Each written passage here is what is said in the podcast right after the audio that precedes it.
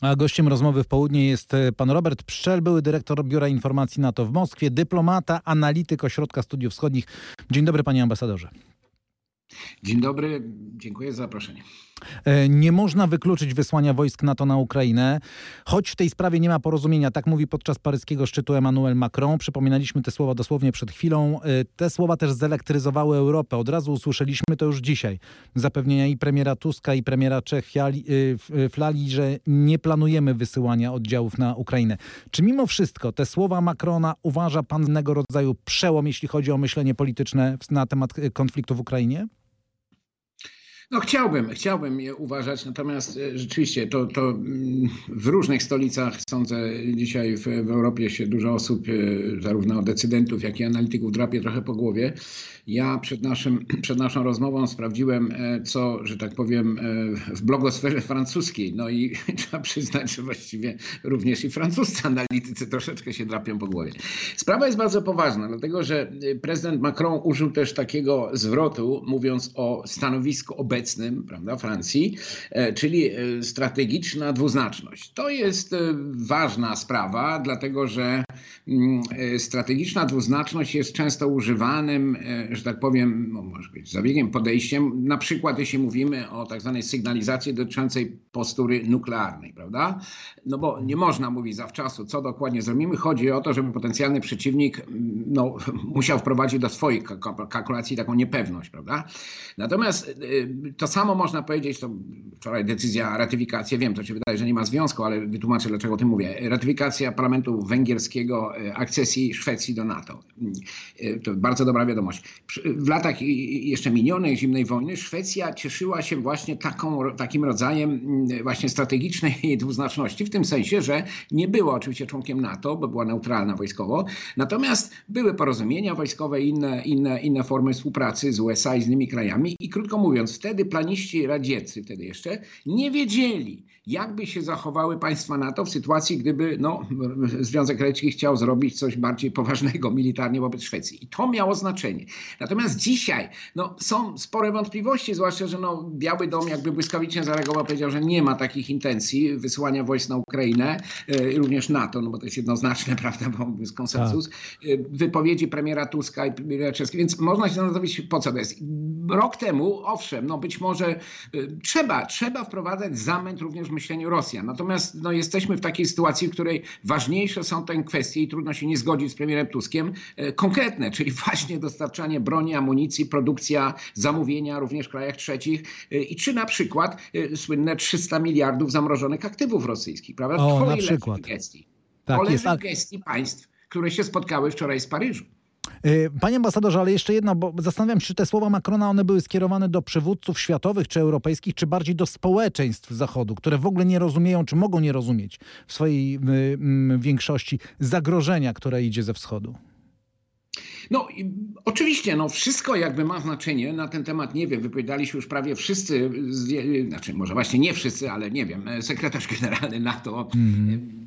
Przewodniczący Komitetu Wojskowego, nie wiem, szefowie sztabów różnych krajów, Szwecji, Belgii i tak dalej, że nie można już dzisiaj w naszym świecie, w którym żyjemy, Europa nie może sobie pozwolić na myślenie, że wojna jest czymś niemożliwym do wyobrażenia. Otóż jest i nie tylko na Ukrainie, ale również e, z powodów jak gdyby oczywistych, czyli, czyli tej drapieżności i zupełnie już częściowo irracjonalności reżimu Putina, musimy być na to przygotowani. Tu nie chodzi o panikę. I gdyby to poszło w takim kierunku, y, to, to dobrze. Prezydent Macron mówił wcześniej, nawet zdaje się już chyba wiele miesięcy temu, o tym, że należało przestawić tory gospodarki niejako europejskiej na tory bardziej takie, no może nie wojenne, ale no takie, które pozwolą nam zwiększyć, prawda, y, zdolności w tym i produkcyjne. To jest bardzo, y, bardzo ważne i to trzeba tłumaczyć. Ale za tym, czy to jest strategiczna dwuznaczność, czy, czy, czy jednoznaczność, prawda? E, e, żeby to było wiarygodne, musi to być poparte konkretnymi decyzjami. Czyli na przykład w Paryżu kolejna koalicja, prawda, powstaje na temat dostaw, dotycząca dostaw dla Ukrainy e, rakiet dalekiego zasięgu. No ale ja w momencie, jak mówimy o systemie Taurus, jest głosowanie w Bundestagu, którym zdecydowana większość opowiada się na nie. Więc jakby no, to mieszane uczucia, tak bym to nazwał, dlatego że tak, trzeba przekonywać społeczeństwa, że po prostu, czy przygotowywać, że są potrzebne wyrzeczenia, ale trzeba również, za tym muszą pójść konkretne decyzje, które są w gestii rządów. I na przykład w sprawie tych dostaw wspomnianych już rakiet dalekego zasięgu, no nagle pojawiło się na końcu, że to teraz dopiero stolice 10 dni się będą zastanawiać. No jest grupa Rammstein, no jakby te, te prace powinny już być dawno wykonane, więc... To wszystko no, trwa za długo po prostu. Więcej konkretów, tak to może określę. Natomiast Ty... samo mówienie o tych, o wyzwaniach jest rzeczą ważną i chwała prezydentowi Francji za to oczywiście. 300 miliardów dolarów, o których pan wspomniał, to są te rosyjskie aktywa, które leżą w bankach zachodnich. Dlaczego nie ma tej jednej decyzji, o której dzisiaj mówi Tusk? Dlatego, że e, wiele państw, zwłaszcza z tych, które no, odgrywają, nazwijmy to, kluczową rolę w, w międzynarodowym systemie finansowania, boi się tak zwanej zasady precedensu, e, prawda? Że w momencie, kiedy by podjęto takie decyzje, no to by mogło stworzyć pewną swego rodzaju kaskadę jakby niepewności w całym systemie, bo wtedy by nie było wiadomo, jak to jest w ogóle z różnymi aktywami i tak dalej, i tak. E, to oczywiście jest zrozumiałe do pewnego stopnia, ale mamy sytuację sytuację ekstraordynaryjną, wymagającą ekstraordynaryjnych decyzji.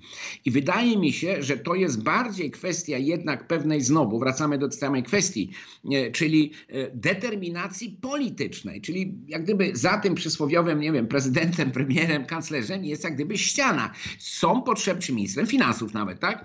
Mhm. Trzeba podjąć pewne decyzje, od tego są prawnicy. No chyba mamy lepszych prawników od na przykład Rosjan, tak? No dość powiedzieć, że oligarchowie rosyjscy jak się ze sobą spierają pieniądze, pieniążki, to swoje spory prawne y, próbują, próbują rozstrzygać gdzieś tam w, w sądach, nie wiem, w, w Rotterdamie czy, czy w Londynie, a nie u siebie, bo wiedzą, że to nie ma sensu. Więc jakby wydaje mi się, że naprawdę prawników, adwokatów mamy zdecydowanie lepszych. I to jest sprawa do załatwienia, nawet jeśli nie mówimy o całości tej sumy, ale no po prostu, no o co jest spór o, i, i, i zaniepokojenie, że Kongres amerykański blokuje y, y, decyzję o wysłaniu czy wykorzystaniu środków o 80, może mniej nawet w przypadku Ukrainy, nawet 40 miliardów, tak? Tutaj mówimy o 300 miliardach, tak? Więc nawet jakaś znacząca część tych funduszy, e, funduszy państwa agresora, aktywów państwa agresora, który musi zapłacić za no, nawet już dzisiaj poczynione szkody, prawda?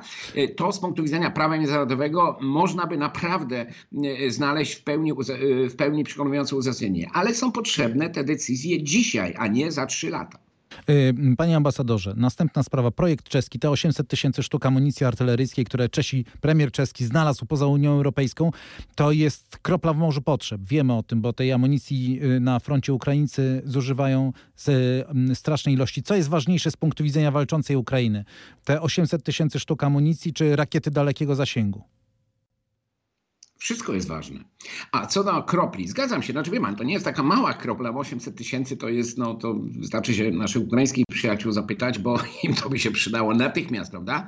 E, wiemy jaka jest sytuacja, często muszą podejmować no, dramatyczne decyzje e, niejako o oddaniu pewnego odcinka frontu, po prostu nie są w stanie osłaniać swoich żołnierzy, bo to tak działa. Rosjanie po prostu, to jest dosyć prymitywna metoda, no ale jak się ma właśnie pociski, rakiety w, w, w, w tak ogromnej dysproporcji, to, to po prostu ułatwia sprawę. Więc tak, 800 tysięcy by się przydało, ale bardzo. Y, rakiety daleko zasięgu ogromnie by się przydały, ale teraz, prawda? Bo to może zmieniać dynamikę na polu, na polu bitwy po prostu, tak? Dlatego, że rażenie y, y, różnych, nie wiem, zgrupowań rosyjskich, składów amunicji i innych kluczowych elementów, radarów, nie mówiąc o samolotach, to po prostu sprawia, że Rosjanie mają znacznie bardziej ograniczone możliwości dalszego prowadzenia ataku. Więc to jest ważne, ale oprócz tego, jeśli chodzi o tą decyzję, że można by y, środki, w tym przypadku mowa jest o środkach europejskich, to jest inicjatywa czeska, tak? Y, tak. Jest też inicjatywa estońska, prawda, wykorzystania eurobondów. To oznaczałoby, że zostałaby przełamana pewna, pewien tam, że tak powiem, pewien Rubikon, dlatego że jeśli to by się udało w odniesieniu do tych 800 tysięcy, to mogłoby się udać w odniesieniu do, y, do, do kolejnych, prawda? I, I to jest też szalenie ważne.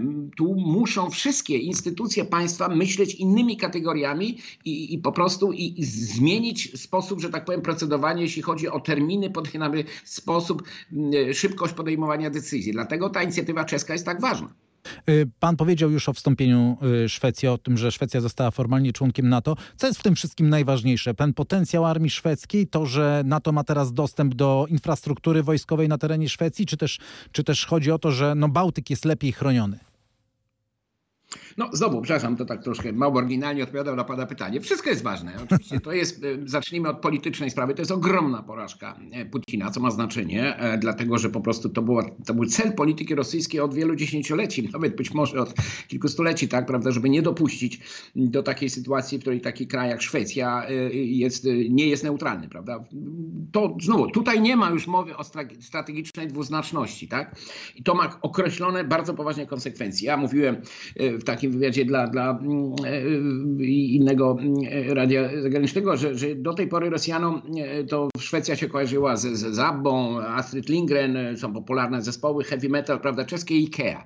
Od dzisiaj się musi kojarzyć z Gripenami, z wyspą Gotland, która staje się de facto terytorium, prawda, NATO i no co do Ikei to już inna sprawa, bo tam już jej po prostu nie ma.